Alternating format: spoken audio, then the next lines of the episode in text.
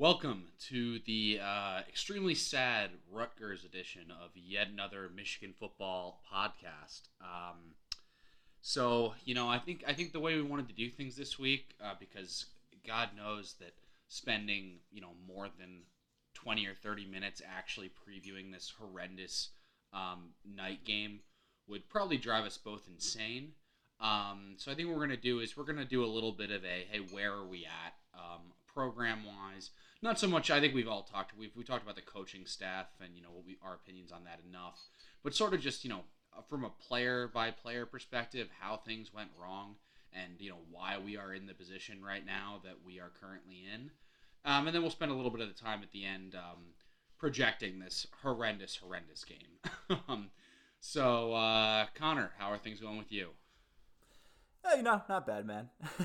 I'm actually fine, as fine as one can be these days. Um, Michigan football wise, I, you know, what can I say? I wish they were better, but. yeah, I think that's where we all are, and I think honestly, it hasn't hurt me as much as I thought it would this season.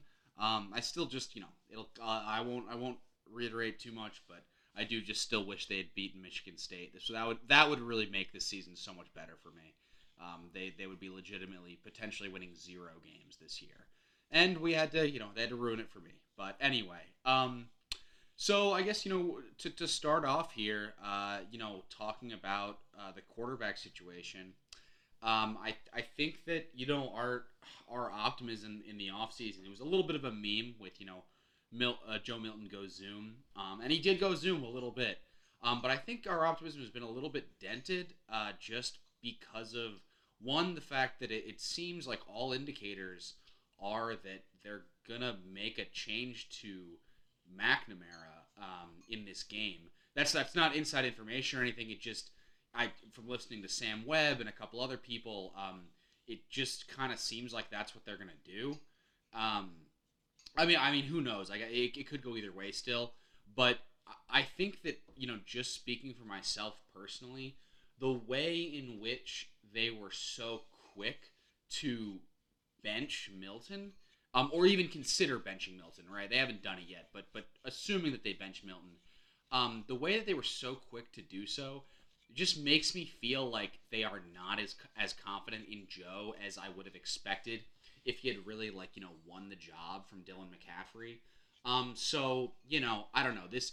I, I just from what I've seen from Joe so far, and and from you know the, the general like the opinions the coaches apparently have of him. I guess I'm a little my my, my optimism a little bit dented. Um, Connor, uh, what are your thoughts? So I, I have a somewhat different take here, which is that after listening to the WTKA roundtable, which I think is what you're referring to with Sam, Sam didn't seem certain that they were going to bench him in that. He said that it's it was possible, but I mean I don't know if you have other sources you're going on, but like I I guess my point is I don't know what's going to happen. It does seem possible that they're going to uh, bench Milton and start McNamara because that's what happened. You know, towards the end of the Wisconsin game, and McNamara had at least one good series. But but regardless, um, yeah, my optimism is dented because Milton in this last game was part of the dysfunctionality of this offense, and this is where I get to shout out your uh, brother Josh, who was breaking down some film for me. Um, thank you, Josh. you are you're my analyst. I'm going to keep shouting you out for all the help you're giving me, which is immense. And and, and it just like the thing about this team right now, everything's going wrong, so it's hard to eval specific guys. But there were definitely cases in the Wisconsin game where there was a well designed play that at least the receivers were executing. Um, and Milton just did not come off his first read, did not, you know, look any the defense off at all and just missed wide open guys, including at least in one case a wide open Nick Eubanks in the end zone. By wide open, I mean he was behind the entire Wisconsin defense, and they were all looking away from him. so, um, it, the point being that like I don't know what to think about the offseason with McCaffrey. I'm skeptical about the McCaffrey thing because I think here's where I think Michigan fans need to consider the, the following. Every single year, there are quarterbacks who are who stick with a team where they absolutely despise the coach and have serious issues with him because they're going to have a chance to start for a good football program. And I don't think Dylan McCaffrey like would have left Michigan if he thought he was going to be like a starter. I, I just I, I can't see it. But that being said, yeah, my optimism is dented. I don't know where Michigan goes from here. I'm probably against benching Milton just because I think throwing that much of chaos into things is not going to help this team. But I also don't know that it's going to hurt this team. And I think the decision would come would be up to like what do you think is right from like a team leadership standpoint? What are the players like what's going to help the other players play better essentially and, and help them kind of get through this season? And I have no insight on that, so I can't really comment. Is that does that make sense? Yeah, that makes sense. Uh, I think that it's tough because I, I really felt like the you know, the first game they really didn't put anything on his plate. I mean, let's be honest. I think we were we were excited because of the way he was running and the way that it felt like he was making reads. Um, you know, and then since then, it's it feels like they've just totally avoided putting anything on his plate to the detriment of the offense. Um, and you know, Michigan State and Indiana, I think he made some heroic plays, but I do feel to a certain extent like he was getting a little bit lucky to not throw more picks and now you know, I mean, against Wisconsin, he was just completely lost, um, and, and just throwing the ball to you know well covered guys, throwing really awful, awful uh, passes, and he still has that those deep accuracy issues where he is he is incapable of throwing with any kind of touch. Um, so you know, with that all said, like I'm not trying to be too hard on the guy because I do think that like that upside is still there and those good things he did are still there.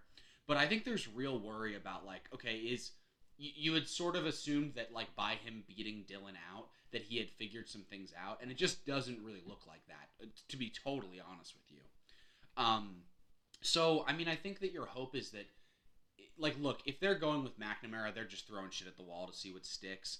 Um, maybe McNamara comes in and he hasn't really gotten too much of an opportunity yet, and he looks like a guy that can at least like you know make the reads in an offense that's supposed to be all about reads.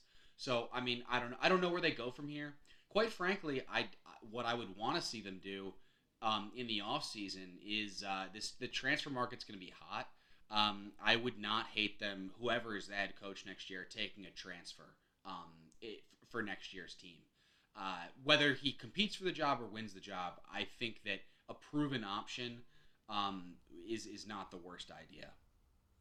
Yeah, I wouldn't be against looking for a high floor transfer. Um, somebody you know is, is functional. I, I think the problem is Michigan probably is not going to be in the market for the absolute best transfers. Like you're not going to find like a Justin Fields. I mean, those guys rarely transfer anyway. But like, um, I don't think they're going to be in the market for that for a variety of reasons. One of which is just that like you know, it, all else being equal, you know, if, if JJ McCarthy is still coming to campus, he's probably going to compete for the job as a potential true freshman starter.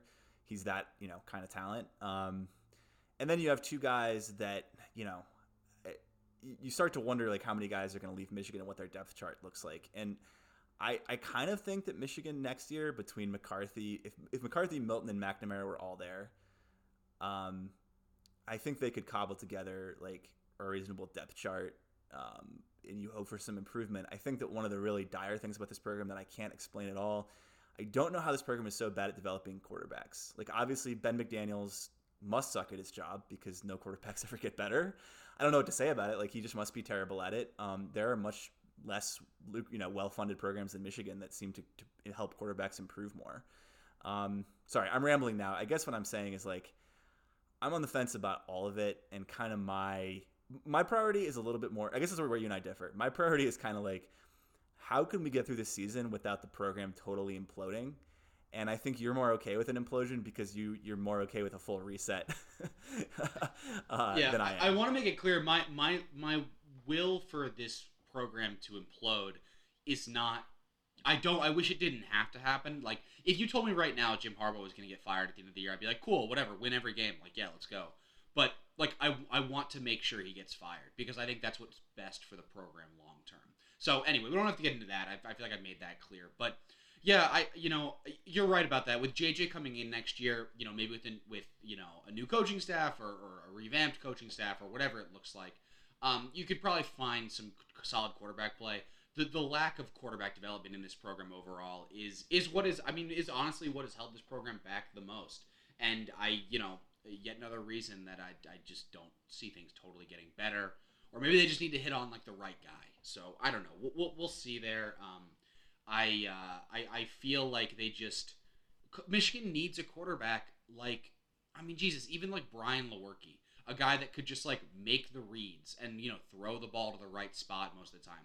Now he was operating in a horrible, horrible offense, But like a guy like that is, you know, is is like valuable in college football. Like a guy that you know can can like run an offense, and like Michigan has just been unable to produce even a guy like that. Um, Yeah. Which you know.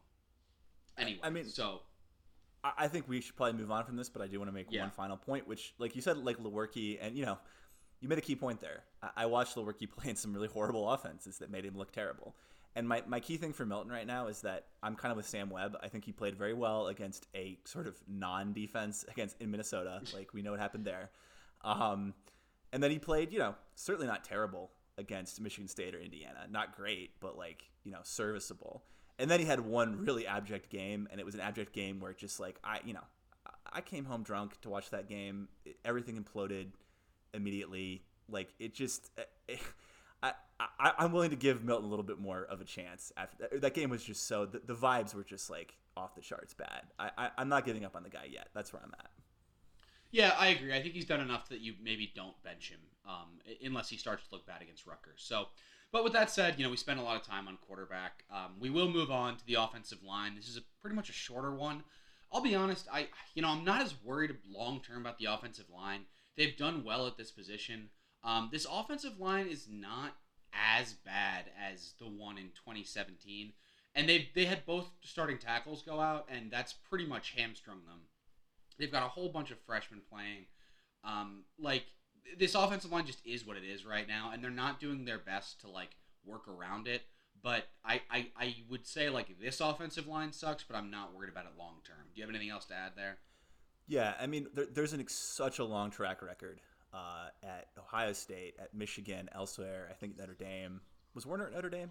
Anyway, um, I think he was. yeah, like he, I mean, this. Like, there's no question Warner's a good development guy, and he's also been a good recruiter at Michigan, and they've got some bullets in the gun for the future. They've got guys coming in next year.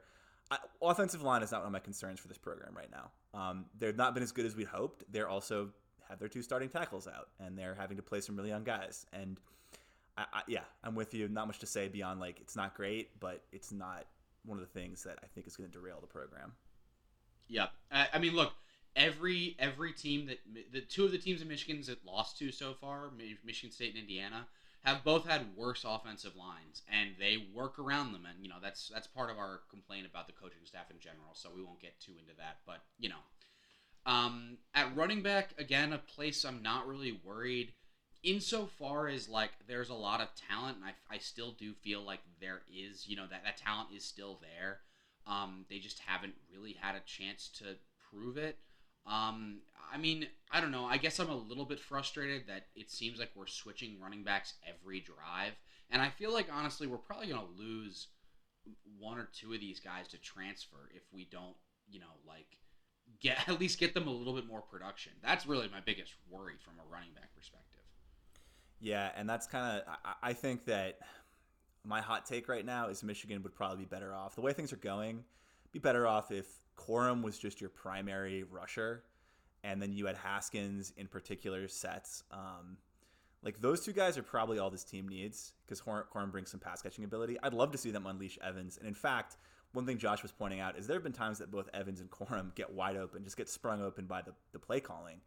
Um, and Milton's not finding them because he has to get through his reads and he's not doing it. So that's part of the issue is that these guys should be getting targeted more in the passing game. But like I, I, right now, it's hard to imagine there isn't some disgruntled dissension in that running back room because like I think the coaches still love Corum. He's running into a brick wall a lot.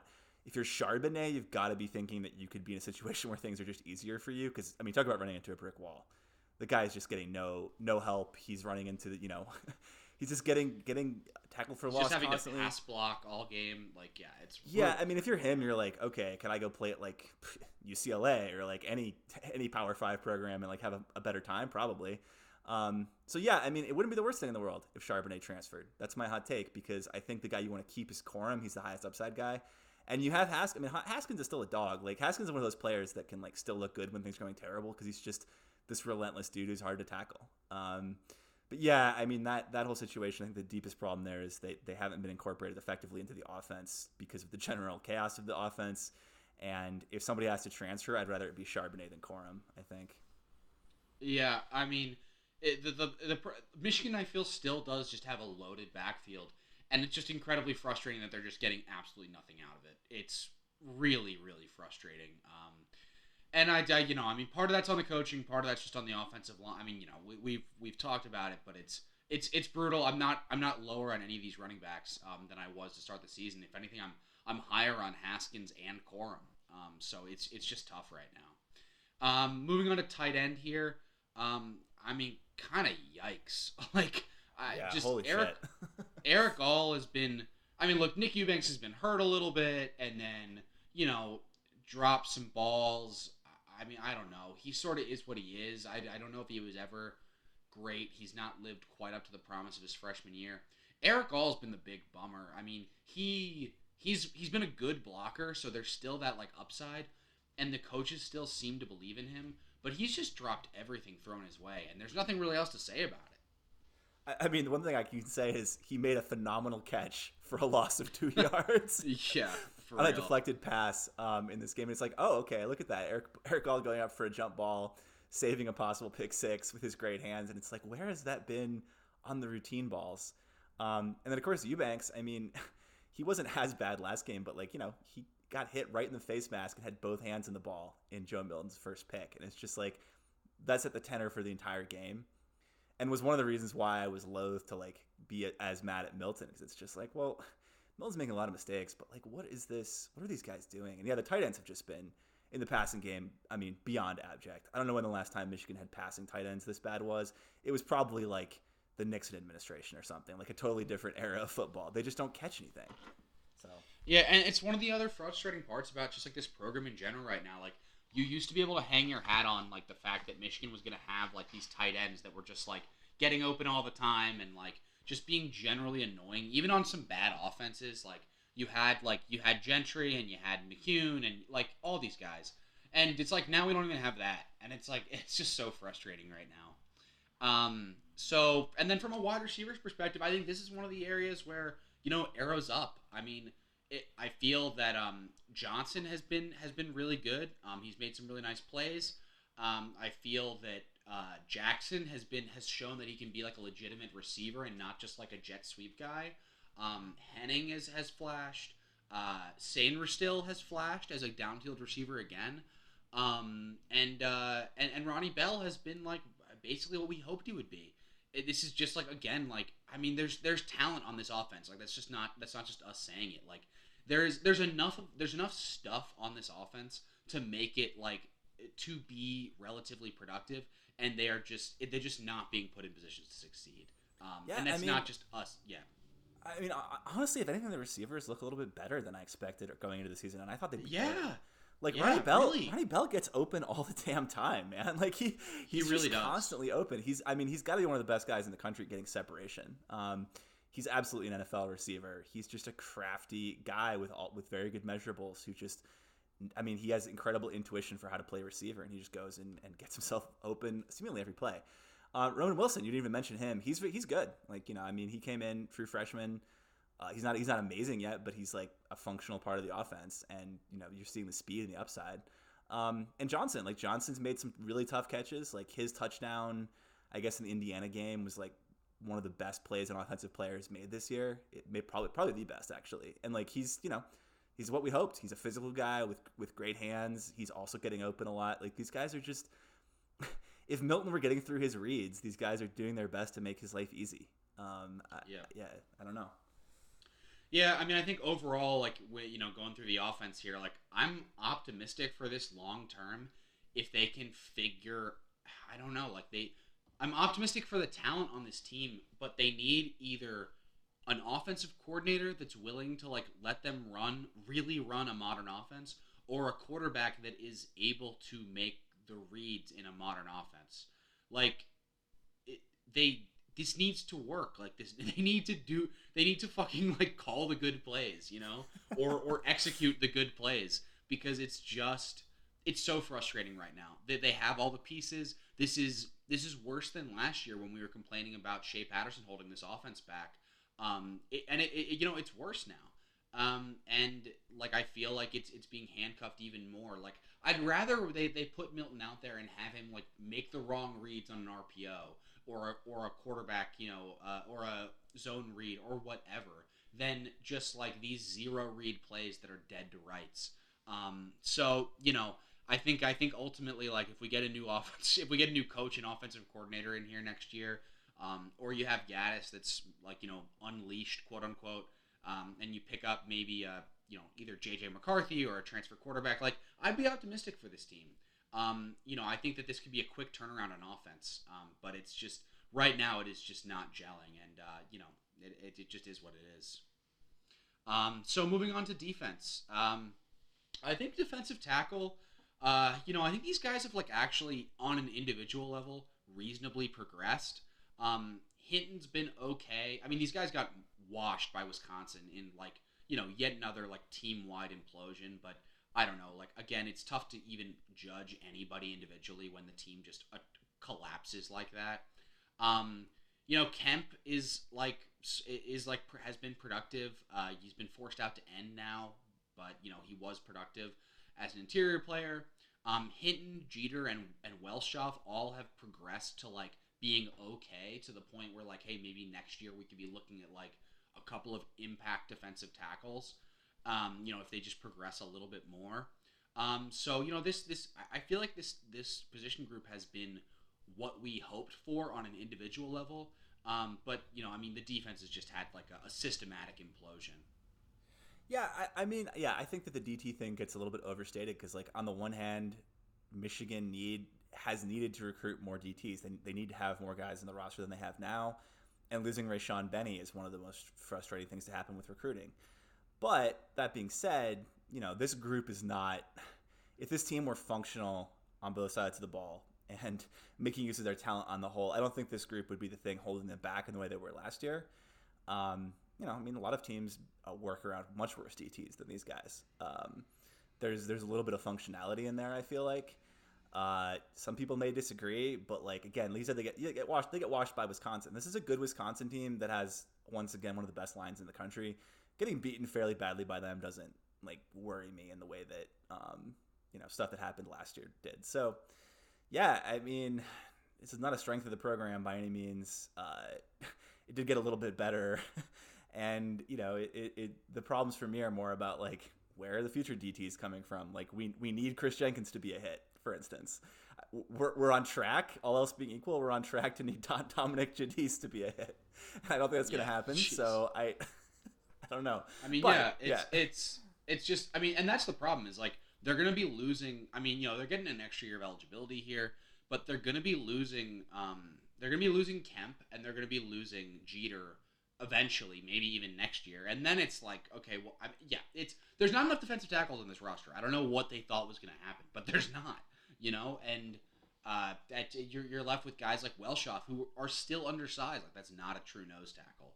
Um, and I think that like you know our our faith in just like hey Don Brown will figure it out is I mean to, to say the least evaporated. So you know it, this this this is what it is, and I, I again another area where like another coaching staff um, or or this coaching staff uh, sans Don uh, Don Brown um, should uh, you know get they, they should bring in transfers because there's going to be a hot transfer market. Um, and this is an area where, you know, as we've seen with Rutgers, you know, we'll talk about a little later, you can find impact transfers, um, maybe even from Michigan. Um, 12 so, more transfers uh, back. That would be the ultimate. Yeah, exactly. Oh my god. Um, so moving on to defensive end, um, you know, I mean, it, it's sad that both of our All Americans are going to miss their final years of eligibility. Um, incredibly frustrating. They were both on track for being, you know, like legitimately All Americans. They were having a great year. Um, I think this could be a bit of a problem spot next year. Uh, but I mean, you know, Upshaw has has flashed a little bit. Um, Vilain looks like he's kind of just a guy that can potentially fill in as a senior. Um, and, and, then you've got like a handful of of you know recruits that are, are sprinkled in here and there.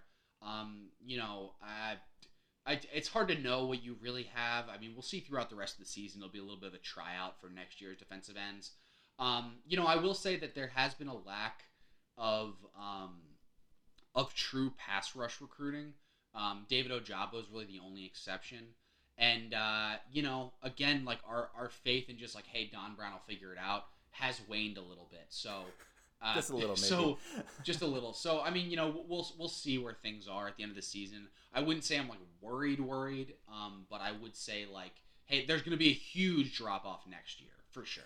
I mean, there's no question you have a drop off from Hutchinson and Paye, who just are both studs, and it's really, I mean, it's just incredibly sad. It's one of those things that is kind of a legitimate excuse for the coaching staff because, like, when you start the season with two of the best defensive ends in the country, full stop, and you lose both of them, that sucks. It would suck for any team. Um, but yeah, I mean, I will say Braiden McGregor is someone I'm excited for. I think he could potentially be very good. Um, hopefully he's ready for next year. Uh, I think Ojabo is a guy that could come along as well. So like you know they've got some some guys with upside that hopefully can play next year, and so it's not. This is not as much of like a, a, a this is actually less of a concern for me even still than defensive tackle, just because they do have some some interesting prospects there. But like yeah, it's it went from like the undisputable strength of the team to I don't know what we have. Um, we'll find out against a you know a bad team. We'll see if they can get home. If, if guys like Upshaw can can beat out bad offensive tackles, you know, um, I, I, I, don't know what to say about it just because there's nothing to say other than it's a huge bummer to have two first round yeah. draft picks and they both go down. So, right, exactly. Um, and I think you know I'll talk about this a little bit at the end when we kind of do our overview, but like it's another spot where like Michigan's talent has gotten worse under like than it was under Hoke even. Um, so I'll talk about that a little bit, but it's it's that is a frustrating area for me on on on defense at least. Um, so from a linebacker perspective, I mean like this is the worst. This is like the most frustrating part of the team. These guys have just sucked this year. like I don't even know what to say about it. Like Cam McGrone and Josh Ross, who we both were pretty sure about, like we had talked about this being one of the gems of the program, have just sucked this year. And I feel like part of it is they're being asked to play zone and they don't know how and they're not being coached well, um, which is really that's almost got to be the only thing. But I, Josh Ross has just Cam McGrone maybe it's some zone things, but Josh Ross legitimately has just been bad. Um, and I he's a guy that like you know let's let's throw a freshman out there and like at least give him a kick in the ass because he does he looks totally lost out there against the run and against the pass. Yeah, I mean to be clear, there are places that like I'm gonna wring my hands about a change in personnel. Like I think a quarterback change is, for instance, often counterproductive because it like gets into the politics of the team. There's just like so much can go wrong there for not much upside when your backup is you know Cade McNamara. But um, I will say in this case, like okay, McGrone's staying on the field if he's healthy because McGrone last year was like on track to be an All American and has you know elite NFL measurables and um, you know, could potentially recover and still be a high NFL draft pick. Like, I still think he can be a very, very good player, partly because he's an elite athletic talent. He's got to stay on the field, I think, for this team to have any chance of beating people. But Josh Ross, on the other hand, uh, put Shibley in, uh, put in Adam Faki. I don't care. Like, put in the walk in, the walk ons who do things right. Um, put in put in Nikhai Hill-Green or Kyle Mullings uh, because yeah, Ross has been terrible. He doesn't have enough upside to justify keeping him on the field. Um, you know, and Michigan has a kind of a combination of guys who are just like, you know, seventh year astronaut walk on guys and like um, super talented freshmen, and just throw them out there, man. It's not like changing the quarterback; just get it over with. Yeah, I mean, fuck it. Like, you know, like Adam Shibley, like you know, he's he played pretty well in like limited action, and like this is like a walk on that you know, like I mean, goddamn, like do something nice for him. Like the season's over anyway. Like, like just put let's let's let's try out the decent walk on over Josh Ross, who has been horrible. Um, so you know, and then I mean maybe maybe you get a kick in the ass and, and Josh Ross comes back stronger next year. But I mean I don't know. He's been bad for two years now. Um, so safety, one area where I feel like things have lived up to what we thought they were. Um, Brad Hawkins.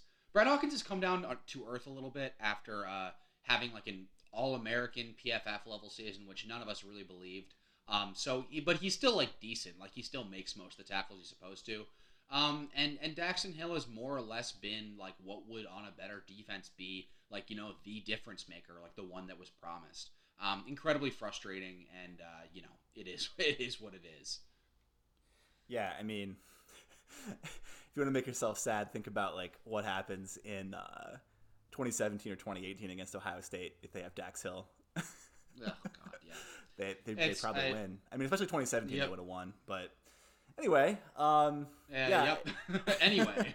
anyway, Uh, uh, he's yeah. Dex Hill's the truth. Like, I just hope he doesn't transfer to Bama. You know, um, yeah. hope we get one more year of him. He's great. You know, he's one of the like he and Ronnie Bell are the two guys that like have managed to just look like absolute studs in the midst of whatever the hell this team is doing, and that's no small feat because there are some really good guys.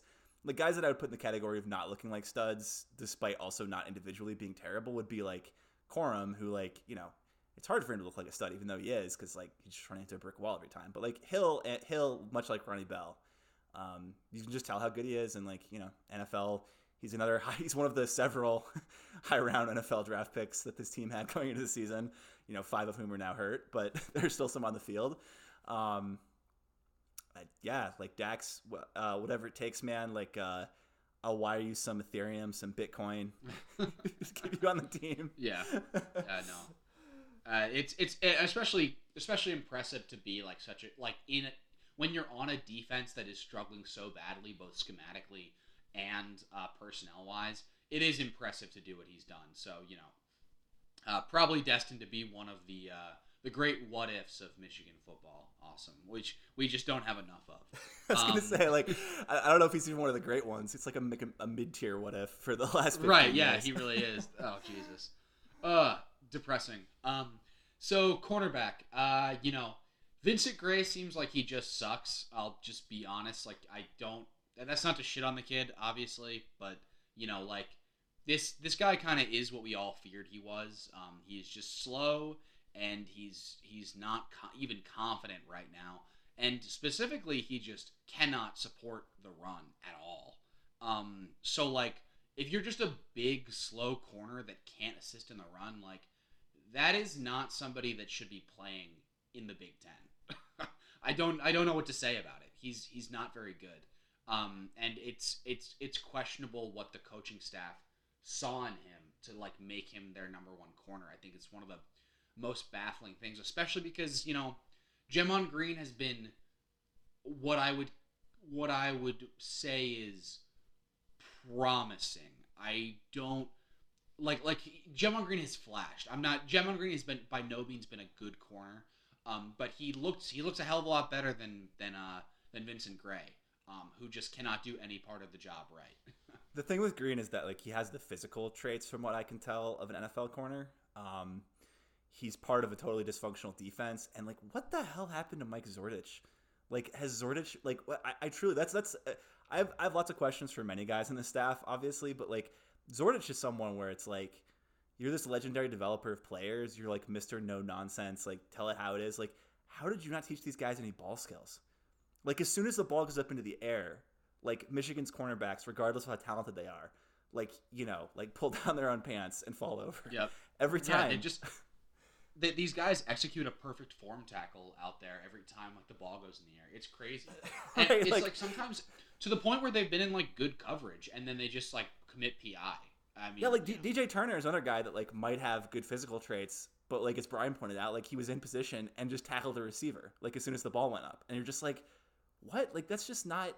That's stuff you're supposed to be unlearning in high school. It's like they unlearned it at like good high school programs when they got to Michigan, and then like learned to just totally panic if they were targeted, and that's Yeah. it's inexplicable. Yeah, it's crazy. Um, and you know, this is an area where like they need. I mean, look, in the it seems like in the twenty the twenty twenty one class again, like they have one guy who you hope is like a little bit underrated. Um, that you know I'm kind of high on in uh, uh, which is a, uh, Burrow, right? Guy- yeah. he's he's fast at least. Yeah. We know he's fast. He's fast. We know he's fast, and it seems like Ohio State took a look at him. So you know you're hopeful for him, but they don't even have a second guy. Like they should be taking like four corners in this class, and they can't even like they're trying to, you know, they, they were trying to take away uh, uh, Amar- Amarion Cooper um, from Florida State because they were a dumpster fire, but now we're a dumpster fire. So like they're probably not gonna be able to do that. Um, so like I, you know, the, the they they're not taking enough corners in this class. The the help seems to be coming in the 2022 class, maybe. Um, I mean, uh, but like that's that's not Yeah. soon enough, and uh, and so that that whoever is the coaches next year need to um, take any and all transfers that they can get because there is no cavalry on this roster outside of um, Andre Seldon, who Yeah. has not cracked this lo- this rotation this year and is like five eight. So you know. Yeah, I mean, like, but like you got to play Seldon, right? Like one of, one of my demands of the staff, if I were in a position to make demands, would be play Seldon. Like, okay, if he goes out there and he sucks and is clearly not ready, like, fine, all right, he's a true freshman, like he can try again later. But like, we got to see it. We know this guy can run. Um, every indication we have about him as a recruit is that he has good ball skills. Like, give him a give him a shot. Like, I don't need to see any more of Jalen Perry. I certainly don't need to see any more of Vincent Gray on the field. Um, play. I think I think Eamonn Dennis should be getting some burn. He's fa- like we know he's fast, right? His measurables. Are Anyone there, like, fast, and I mean, Yeah. move over, move over any of the like, move over AJ Henning, and like have him go, like, just tell him to like stick with a wide receiver. I mean, this we're, we're I'm being, I'm I'm exaggerating a little bit here, but like anyone fast should be on the field right now for them. Um, and it's just, I, I think that you know to segue a little bit into general defensive complaints. Um, I think something that uh that Steve uh, Lorenz said on on the Michigan Insider podcast this week about um, just Michigan's general or Don Brown's general reluctance to uh, play young players on defense no matter what. I think um, Dax Hill was the first freshman ever to start uh, a game f- uh, for Michigan under Don Brown, which is crazy. Um, and you which is you, can, you contrast that with offense where they've had plenty of freshmen contributing. Um, it feels like it's it's like a, an ideological thing for him to not have freshmen play. That he wants guys that specifically know their assignments. Um, and clearly, none of these guys know their assignments. So, like, what are we doing? You know, like you've got veterans out here playing like completely shooting the wrong gap. Like, let's see what happens, man. Uh, you know, Yeah, I mean- talent out there. to be totally frank, like I don't know enough about like assessing linebacker play or DT play. Cornerback's a little bit easier to assess because the idea Yeah. is to prevent the receiver from catching the ball um, and to help in the run occasionally. And like I can say to a certainty that like in four games we've seen Michigan cornerbacks do every single bad thing it's possible to do as a cornerback. In most cases, multiple times. Um, and what that means, what that says to me is like I there's there's absolutely zero excuse for not trying different things. I don't care if it's the walk on from the track team. Like you, your cornerbacks are making a mockery of the the concept of covering a receiver. So like, throw someone out there. Sorry, I, I could go on about this, but just it is so baffling to me how we got to this point. Yeah, it's it's terrible. I mean, it just it's I, I just did I never expected the things to come off the rails like this. Um, especially on the defensive side of the ball. Like we just took it as such an article of faith that like Don Brown would field a top 15 defense, you know? And it is insane to see it this bad. Um, and you know, like I, I talked about this a little bit earlier, I just feel that the the talent right now is worse than when they came in with you know like it's gotten worse every year under Don Brown. Quite frankly, he comes in in 2016 and they just had you know that big recruiting haul that ended up being like you know pretty damn good with uh with Gary and you know all those guys. Um, and then in and then 20 like it has gotten worse. Like talent, there have been talent gaps that have opened up every year since 2017. Um, you know, they're basically just as good as a defense, mostly because Mo Hurst just turned out to be like a, a, a god level All American. Um, and you know, Chase Winovich also, you know, develops into a god level All American. So like, not really so much, you know, uh, anything that Don Brown did. Um, you know, besides coordinate coordinate the defense. And then like you know, immediately 2018. Okay, now there's no defensive tackles. Okay, 2019. Now there's no defensive tackles and also like well even less defensive tackles really. Um, and then and then 2020 we have this where it's just like all of a sudden like all the chickens have come home to roost and all of these you know projects and East Coast guys and slow corners that they've been recruiting since Don Brown got here um, finally came back to bite them, and it's it's shocking to see. So Yeah, I I mean, to be clear, like I don't think even the East Coast guys are the problem because like some of those some of those like weird Massachusetts guys Brown picked up were like great pickups actually. Like that's you know that's Kwity Paye, Mike Sainristil. Um, you know, like, it's not even that. It's more just that it's the holistic problem of like it, it never seemed to occur to this defense like oh we're Michigan. You know, we recruited a top ten or usually at worst top fifteen level. Um, that means we can go out and get cornerbacks every year who run at least in the four fives, and we can get DTs who project to be 300 plus. Um, and the, you know, also we have to do it because it's it's just a necessity in football now. That that like seems to have failed to occur to these guys. I just don't know what to say, man. I mean, that like obviously any scenario because because I don't think it's inevitable Harbaugh gets fired. I know you hate hearing that, but I, I don't think it's it, I, I just don't see it as No, I don't think it is at this either, point. To be clear. Yeah, I mean, we, we might like that, but I think it's not inevitable. I just, you've got to fire this entire defensive staff, and you've got to replace them with people who understand recruiting first and foremost. Um, because at this point, recruiting is a lot more. It's clear that recruiting is a lot more important than being a schematic genius in college football defense. So, yeah, you can't. There, uh, yes, it, it, recruiting is like the number one thing. It is the lifeblood of any program. And for a while, we didn't want to believe that because we just thought like, I mean, you know, Don Brown's just got his ways, and he's gonna bring in guys that fit his system, and he's gonna, you know, call the game well. Um, and it's just you know that's totally fallen apart this year. So you know, it, and it needs to. It's not a one year turnaround, quite frankly. Like I don't think this is about just like start calling zone or start like calling the game better. Um, they're gonna have to build this roster back up to the point where it was in in 2016 and 2017. Um, and you know, so uh, it it can be better next year. It definitely, definitely can be better and should be better. Um, but it is not gonna be, you know, it, they're gonna have to build it back up, and and that's frustrating. You know, coming from where the talent was a couple years ago. Um, so then, you know, kind of moving on to a little bit more of the game preview, and we'll try to be a little bit quicker here since we've already gone for 40 minutes. Um, Connor, I'll ask you first. Do you care if Michigan wins this game? Yeah, I mean, as long as I'm like chained to the mast and doing two podcasts about Michigan football, like, yeah, I'd rather see a win. I'd rather see a win. Yeah. Um, I also don't think there's any upside to being humiliated losing to Rutgers. I, I also don't. Here's my hot take about this. I'm not totally sure that like the that, that the win loss threshold that it's like the margin between Jim getting fired and not is like this game or any single individual game. So like I, yeah, on balance, I think it's much better if Michigan continues to still you know beat Rutgers. Um, and uh, I I will be even more upset if that's possible if they don't. So yeah.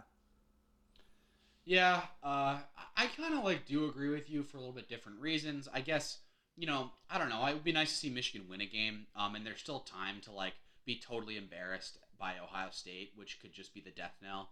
Um, you know, so there's time for, for, for Jim to prove the needs to get fired, and I don't really want to lose to Rutgers. That's sort of like the um, you know, but I also would like if they lose to Rutgers, it's like I, I there, there is no there's nowhere for me to go. Like I'm, I'm not gonna be. I wouldn't even say I'd be upset. I said I would say like this game really can't move the needle for me anyway, so they might as well they, they might as well win. Um, so you know that all that said, uh, moving on to Rutgers offense a little bit. Um, starting at quarterback, uh, Noah Vedral, um, who uh, is bad overall, but has had his moments. Um, kind of like a little bit of like a, a Rocky Lombardi, I would say, like weak arm, like okay runner, just like a guy that plays quarterback. I don't know. he, he, sure is a quarterback. Uh, I mean, like we said this at the start of the season, and we were we were totally right. The key thing about Noah Vedral, you got to bear this in mind and watch this game, is that he is not Artur Sitkowski. That's probably his biggest strength is just not being Artur Sitkowski. Like the scouting report for him is like, well, he's not Artur Sitkowski, who is like, I mean, Artur Sitkowski is probably like the worst quarterback in like the passing era of the Big Ten. Like just not not physically yeah. capable of like playing Big Ten quarterback. Um, so you know, Vedral's still bad, but uh, I, I will say this: Rocky Lombardi's also really bad. Um, Sometimes yep. a bad quarterback. Oh yeah, no, Vedral's better than Lombardi for sure. Yeah, and if you let a bad quarterback make the one throw he can make over and over again, he'll still beat you. So the challenge here for Michigan is don't let him make Madden plays eight times in the game where it's the same goddamn play. You're not covering the receiver. okay. Yep. Um, so running back Isaiah Pacheco, um, very good. Potentially one of like the best individual backs in the Big Ten. Um, and you know, kind of makes uh makes the best out of this bad offense. Um, you know, there, he, he he'll get into the open field. He's got power. He's got speed. Um, you know, uh, he's, he's a good receiver out of the backfield as well. Um, you know, a, a, good running back. That's I, I don't know if there's really all that much else to say about it. Yeah, I, I think he'll put up numbers in this game. Like, you know, even if it's comfortable Michigan win, I think he's probably due for a hundred yard day. Um, just because of Michigan's confused linebacker situation and the kind of porous, injury ravaged defensive line. Like, he's going to be getting an, an easy six, seven yards. Not every time, hopefully, but like a lot. So he'll put up some some stats, I think. It should be also noted that Michigan's run defense has been like just I mean I, we've talked about it, but I feel like we haven't talked about specifically the run defense because the pass defense has been so bad. The run defense has been bad too. I mean, I think Michigan gave up uh, Michigan State's like best day. I think every team they've played has had their best day on the ground against Michigan. Um, Wisconsin definitely, although it's only it was only two games, but they ran the ball way better against Michigan than against uh, Illinois. Um, and then I think Michigan State has rushed for like one yard per carry all year, besides Michigan, where they ran for three yards per carry. Um, and then uh, I think Indiana also has been a pretty bad rushing offense and had a much better week against Michigan. So um, I, I, expect Isaiah Pacheco to get to get his against Michigan. Um, you know, that's that's, a, that's just the reality of the defense right now. Um, from a wide receiver perspective, Bo Melton is like a really nice slot weapon. Um, just like a, again, like another really good player on a bad offense. Um, and then the other two guys that they play consistently are just guys, but like just guys have owned this defense really hard. So like a, another wide receiver room that's like not great, but like definitely good enough to to have a day against Michigan. Yeah, I mean, Ricky White, uh, it turns out, is like one of the worst starting receivers in the Big Ten. um, and I, I don't need to tell you guys what happened there. So, you know, I mean, this this honestly might be the key matchup. Is is can Michigan do a better job covering another set of bad receivers? Yep. I mean, it's like, can they do like an Indiana level job where like they were still bad in this game, but in that game, but like they did generally stay in contact with receivers. I mean, the bar is so low right now, um, and it doesn't feel like this game, this team has any idea how to play zone defense. So it's like, you know, I mean, it's the secondary is a complete mess right now. I don't know if there's a team in the country that I would like feel confident saying like, oh, Michigan's going to shut them down. Yeah, I mean, my my hot take about this with the defense is like it, Michigan should be able to get away with running the stuff Don Brown wants to run here that they actually know how to run because it is still Rutgers. Um, and like you know, if you can't achieve that, but again, that didn't work against Michigan State, so I, I yeah. I'm kind of at a loss. I don't know here. So I, I think if you're Michigan, like I think the plan should be just let's get back to you know we said like after the Michigan State game, like oh my god, they need to run zone and you know they did run more zone, but it turns out they just didn't practice practice it at all. So like in the event that we are not practicing zone, just go back to man. Like I mean, you know, like let's at least do something that we know, like theoretically, um, they uh, you know know how what they should be doing. you know, like play man and blitz, and and let's just like let's get some sacks because that's there's nothing this this defense cannot play zone. So like, don't even waste any time doing it. Um, just get burnt in man coverage and uh, and like get a couple sacks a game and you know see what happens. Um, this offensive line is awful. Uh, they have one good offensive tackle, um, but like I I don't even know like it's not even like a personnel issue with Michigan's uh, defense right now. Like their linebackers just don't know where to be. So even if Rutgers can't block up, like can't block our subpar defensive line. Um, you know, and, and, and Hinton and, and Jeter and everyone kind of has their way with these guys. Um, like I, uh, Josh Ross is still gonna fuck up a run fit. So like, who? What does it even matter? Um, you know, this, this is a bad offensive line that Michigan should be able to get some pressure against. I guess is what I'm saying.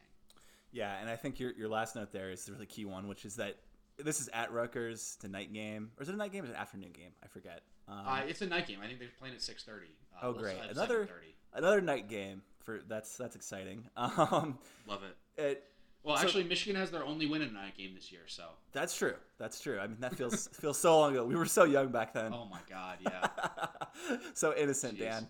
Um, uh, but like, the key thing is that Rutgers is going to be fired up because they have there's some morale in that locker room. Like you could see it when they beat Michigan State. Like they have some life.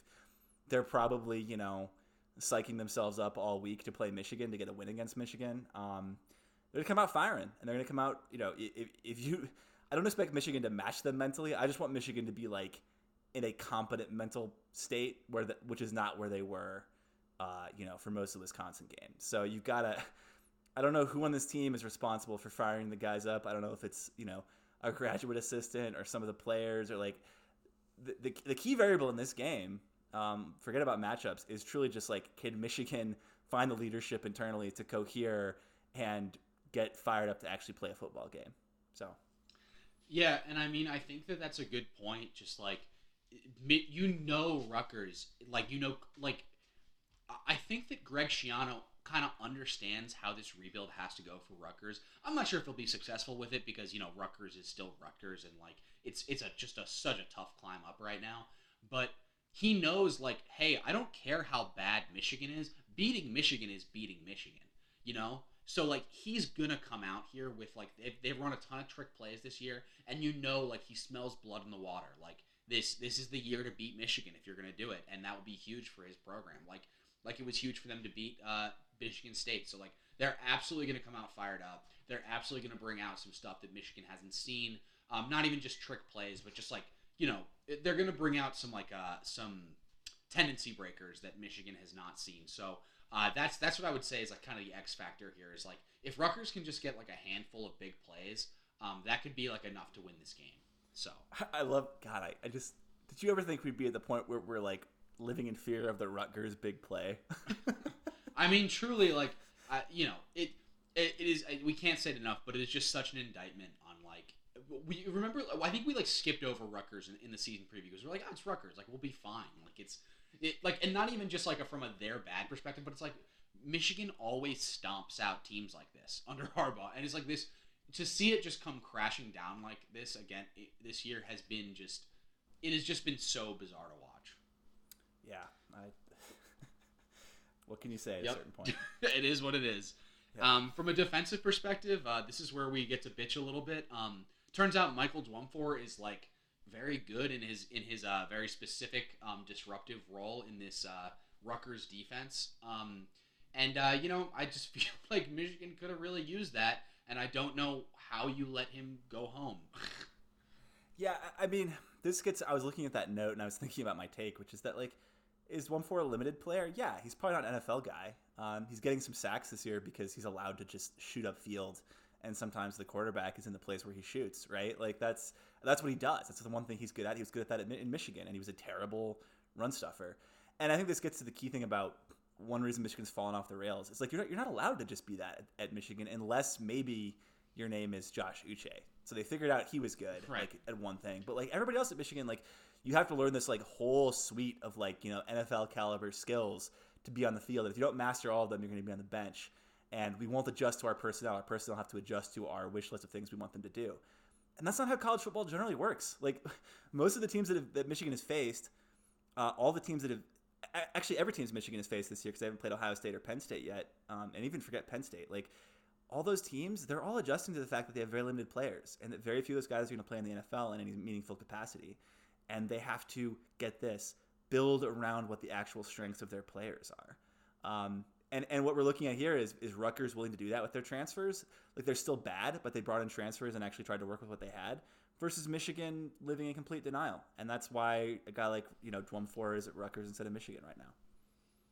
Yeah, I mean, and it, it goes back to just like you know, I, this team has, we've heard this from like insider types that like they they seem like very confident in almost every game they're going into, and it's like to the point where they just get punched in the mouth against these teams, and it just doesn't seem like they can accurately evaluate their talent, um, like Rutgers has here. Like they they use Michael Dwumfour like he should have been used. Um, it's uh, yeah, I yeah we can't. I'm not gonna bitch about it anymore, but it's like you have a guy that does one thing good, like have him do that thing, you know. Um, so they've got some good defensive tackles. Um, they they run kind of like this. Uh, this I'm not to attempt to explain it. You should read Seth's uh, MGoBlog's piece. Um, very ex- very good um, about the stunt four three. Basically, you know, to, to make long story short, um, they use disruptive play from their nose tackles to kind of screw things up in the middle and um, effectively like sort of spill to the outside, spill to the linebackers who jump into outside gaps. Um, you know, this isn't like very sound, but like Rutgers looked at what their personnel was and um, realized that like, hey, let's do let's do something kind of gimmicky and uh, and like roll with it. And at least we like know what we're doing. And if we get beat doing that, so be it. Like at least we're not just getting plowed off the ball. Um, so you know, then at defensive end, they've got uh, they've got two guys that are like pretty decent. Um, you know, like Mike Tverdov is like a veteran, um, you know, nothing special player, and CJ Onyechi is like a good pass rusher. Um, you know, I don't know. This def- this defensive front is like Indiana level. Uh, and like we said, like, hey, they could probably move this Indiana front, but they haven't moved anyone. Like this, uh, this run game has been so horrendous. So like, I don't know. I have zero faith that they're even gonna like move this uh, bad front or take advantage of the kind of like gimmicky things that they do. Yeah, I don't have faith in Michigan's ability to move uh, this defensive line. Um, you know, it, the the major caveat here is just that like these still players are still like not that good. So I I, you know, I, I expect like there's a little bit of leeway here. Um, I know Milton's going to face some pressure though, probably because Michigan's down there two starting tackles. Uh, you know, I, I'm I'm moving ahead to what we're going to talk about in a second, which is the secondary. But like you know, it's it's got to be a matter of getting the ball out quickly, and Milton, um, or or McNamara, either one. Like, I think this is a case where the receivers are going to have to bail bail them out because yes, there will be a little bit of pressure, and I, and I don't expect Michigan. Michigan's not going to wipe out any Big Ten teams front this year. Um, to agree with your point, so you know, a, a winning plan here probably involves getting to the edge and getting the ball out fast. I would say.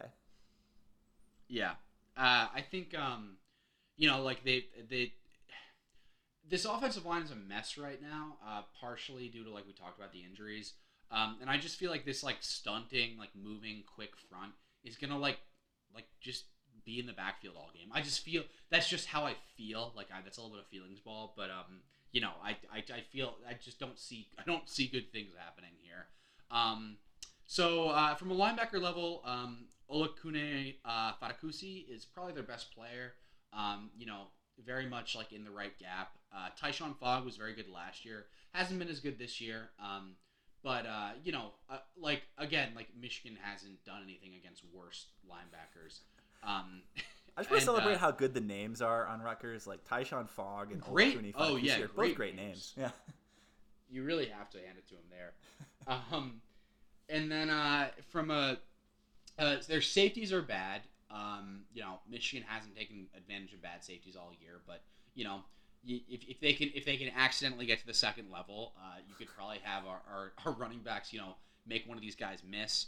Um, and then their corner again, like another bad Big Ten team with better corners than Michigan. Um, uh, Rutgers has two pretty good corners. Um, so you know, uh, awesome. Again, can we just like send a uh, Brinks truck to Camden, New Jersey, and get their corners on our team next year? Like, what are we what are we doing here? You know, uh, it's actually Piscataway. Uh, uh, whatever, Piscataway, New Jersey. um, no, I, I agree. Um, it look if the Brinks truck gets anywhere in the general area, you know, like they, just just dump some money on the ground. Let's find some somebody who can run. We're sending um, Brinks trucks to every single Big Ten town over the offseason to see just to see what happens, to see what shakes out. Exactly. um, so I mean, this defense this defense is exploitable. It's a little bit gimmicky. Um, you know, and you can ex- you can exploit that. Uh, you know, if, if you if you hit it the right way, and Michigan can get some of their athletes to the second level, um, and you know, go a long way. Uh, but like they, I mean, you know, like we've said, Michigan hasn't done that all year. Um, and we don't know who is even going to be starting at quarterback. We don't even know what this like. We don't know what the offensive uh, identity wants to be. Um, so I mean, it's it's just really tough to project anything right now. Besides that, like Michigan is probably Michigan's offensive line is going to struggle to block, and therefore, you know, like look if, if they didn't like open up the playbook against Indiana or Michigan State or uh, Wisconsin, I don't know what we're expecting against Rutgers. Um, so you know, it's uh, yeah, we, we will just have to see and sort of like hope for big plays. Um, I would say any level of competence, even against Rutgers, would be like a huge, a huge win. Quite. I frankly. love that you like. We're at the point of like hoping for big plays against Rutgers. We're, we're assuming we can't stay on schedule, running our offense against Rutgers. So I mean, you're not wrong. Like, I don't agree. I don't disagree. And I, I, I actually, I, I have to admit what I said earlier. I said that their secondary was bad, and that's that's not true. You're right. The corners are good. Um, so that's you know that's not as much of a freebie as you would hope. Um, like my projection here is like what you said. I expect chaos in the offensive line, as in like not every play is disastrous in the way that 2017 was, but like it's gonna be an up and down night. Um, we know that. Yeah, There's gonna be best. some pressure. Um, we know that running between the tackles will probably be running into a brick wall just because it has been every single time. I don't know if that would change. Like, yeah, yeah like Mike Dwumfour is not a good run stuffer, but like Michigan can prove me wrong as soon as they start, you know, um, if Michigan can start running into the A gap with like consistently, like please show me you can do it. I'd be, I'd love to see it. But, um, yeah, I I think this game's kind of like I think a lot of it's going to come down to like, can Milton get on the same page as his receivers, who I think will be able to get open even though uh, Rutgers has some okay corners. Like receivers have been the strength of the offense. Um, you know, I expect Ronnie Bell to be open a lot. I expect Johnson to get open. Wilson tight ends will get open if they can catch the ball isn't a different question but like you know can milton make enough reads to actually just find the guys that are open? I think it's kind of as simple as that. Yeah and i think also like um you know it's i think the upshot for this offense is uh you know if mcnamara starts um can he just hit like these easy plays that michigan has been scheming open that you know josh pointed out to you? Um, and there have been a handful of them so you know if Michigan can scheme those open um, and McNamara just throws like catchable balls to these receivers, um, that could be you know that could be definitely a noticeable difference. So you know I'm, I do not think it's all. Yeah, it's look. I mean, this is a big opportunity for like this offense to just show the offense and the defense like you are playing the most garbage can team that you will see all year. Like, can you do basic things correctly, or is this just like truly a dumpster fire? You know. Um, I mean, look, it is truly a dumpster fire. There's no, there's no debating that. But like, is it like a cancel the program level dumpster fire, or just a like, just a like rebuilding year dumpster fire? Um, you know, I don't know. It's I'm I'm leaning I'm leaning one way, but I won't say how I'm leaning. Um, I also love that we're at the point so, where like I did the whole thing, my whole projection, assuming Milton was starting, and you're assuming McNamara is starting. Like that's just how like how chaotic this whole situation is yeah. right now. Yep, it's awesome. We love it, don't we? Um, so uh, let's see. Let's. I'm, I'm, looking up the line right now. Um, so right now, Michigan seven and a half point favorites against Rutgers, uh, 6:30 p.m. at Piscataway. Um, Connor, how would you? Well, we we did how we would bet, but uh, so I guess just make a projection. Um, who wins? Uh, what's the score? What does it generally feel like? Man, this is tough for me actually. Um, when we made our bets, like Michigan, when we made our bets, was almost favored by ten points, which I think is just stupid. Like, I don't think there's really an FBS team that this Michigan team deserves to be favored by that much against. Honestly, yeah. Um, they're just not competent. Like, they're not like competent enough to be ten points better than like anyone. You know? Yeah. I don't know. Yeah, and I, so that was silly. So I obviously took Rutgers to cover. Um, the question for me right now is, am I actually going to project Rutgers to win this game? Um, wow. I oh, I thought you said you were. Okay. No, I mean, I, th- uh, I, I don't know. I mean, I look. Okay, you know what? I'll do it. I really hope I look stupid. I really, really hope I look stupid, and I hope that I'm wrong. Um, if I have to make a projection, I uh, I'm gonna say like Rutgers 28, Michigan 25. I I can't believe I'm saying that, but like I, I just I made optimistic projections for the Wisconsin game. I thought Michigan would be in it for a while at least, and they just look so bad. And I want them to, to make me look stupid. So I'm going to pick against them in this game. They lose by, you know, a few points. Yeah, I mean, you know, I'm trying to be like reasonable, but like I, you know, we go through that def- that that lineup, and it's like I, I kind of think Rutgers wins more matchup than that matchups than Michigan does. Like, okay, I mean, you know, I won't I won't go in depth here, but just like Michigan's offensive line versus Rutgers defensive front. I'm going Rutgers. Um, Michigan's quarterback slash receivers against Rutgers, you know, like secondary um, and pass rush. Like, I'm probably going Rutgers a little bit there because it's just Michigan's uh, Michigan's passing offense has been so hit or miss. Um, and you know we don't know what to expect from Cade from McNamara if he starts or Milton. Um, so yeah, I'm probably going with Rutgers there too. Um, you know, and then Michigan's running or uh, sorry, uh, Rutgers running game versus Michigan's defense. Um, Michigan's defense hasn't stopped anyone on the ground, uh, and then Rutgers passing offense versus Michigan's defense. Like again, Michigan has not stopped anyone. So like, what? Where, where does Michigan win this game? you know what I mean? Like, I, I will besides say that, like getting lucky on some talent. You know, I, I don't I don't know. I will say that with like Noah Vedral in their receiver room and their offensive line, like I, I do think that that the I I know I know it sounds silly, but I think that Michigan's it could be yeah you're right. I is still like I think Michigan's still favored there, honestly. But but I mean that's just a projection. Yeah, it could be. Yeah. Yeah, it's, you're right. I, I would say, it, look, it's two incompetent units going up against each other, where it's like anything could happen because they just don't like neither one is functional. So you know, I, I guess you're right there. Um, so you know, with all that said, I'm I'm gonna take Rutgers to win. Um, I'll say Rutger. I'm gonna say like something gross, like Rutgers 24, Michigan like 17. Um, I, I don't know. I just like I also think Rutgers like I you know I'm not usually like an emotion guy, but like Michigan is a defeated team at this point, and Rutgers like you know you know that Greg Schiano's to be like, hey guys, like we can beat Michigan this year. Like that never happens at, at Rutgers. Um, besides when it happened like five or six years ago. That's the last But, time uh, Michigan fell off the rails. Yeah. yeah, exactly. So like, yeah, I, I think that like they're gonna come out fired up, make a handful of plays early, and that's just gonna be like kind of enough to win. Um, so you know, What?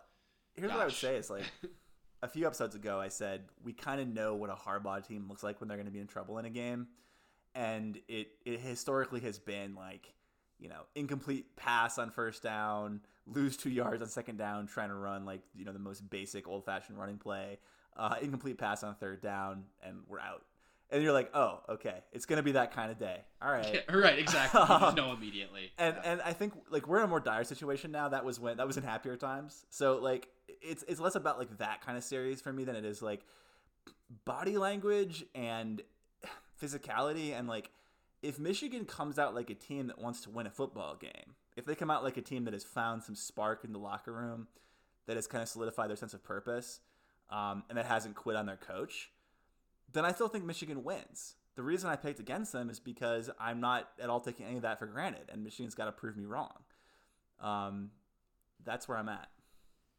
Yep. No, I agree with you. So I think we're both taking Rutgers to win, and like not even in like a really ironic way or anything like that, like or just like a doom and gloom way. Like I legitimately think that this, I I think Rutgers will win this game. Um, you know, so uh, that's that is where we are at um, as a program, and I I think that I hope that at least if Rutgers wins this game, uh, that you know it does nail that like, and we start hearing like hearing like whispers um, of you know uh, Harbaugh wanting to step down at the end of the year. That is my that's my like most rosy take on this game. Yeah, Um, I mean, I think I think what will happen is like you still won't hear anything about it at AD's office if they lose it, but like it'll be like Harbaugh to the Jets, rumors will accelerate, that kind of thing. Um, Do you think? I mean, real quick, let's talk about. Do you do you think he would even like be able to get at NFL? I mean, I, that's stupid. I guess like NFL NFL has so many retreads and like bad hires that someone would take him. You're totally right. I, I kind of think well the kind of thing that I'm not like so I'm not as smart about X's and O's as like you or your brother or, or like a lot of people, the MGoBlog guys, whatever.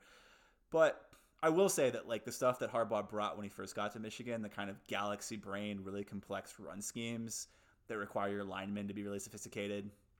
And also the way that he coaches quarterbacks, because like one of the reasons I think quarterback development is bad is because he coaches like they're in the NFL and they have to understand a bunch of shit, whereas ma- many college programs like try to make it simple on quarterbacks, right? I think there's still Right. something there with Harbaugh where like his more galaxy brain stuff that we find annoying. Um, it, it's you know there are a lot of people that are big in X's and in the NFL that like think that stuff just generally works better at that level. Um, you've seen it work with Greg Roman, at least for like, and I know that he's not having the best season right now in Baltimore, but like, you know, Greg Roman, Mr. Harbaugh guy, has done good things all over the NFL, and I think, yeah, I think some team would definitely take a chance on Jim at this point. Um, I wouldn't necessarily advise them to because I do think coaches decline over time, but like, I I could still see some of the things that have been weaknesses at Michigan still working out for the NFL, I guess. Yep. Yeah, I agree with you there.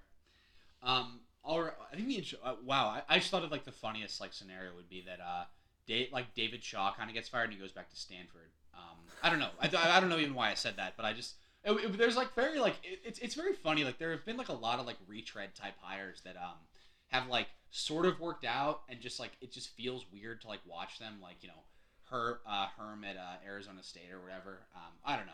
Totally going off on a tangent there, but that's that was my little thing I thought about.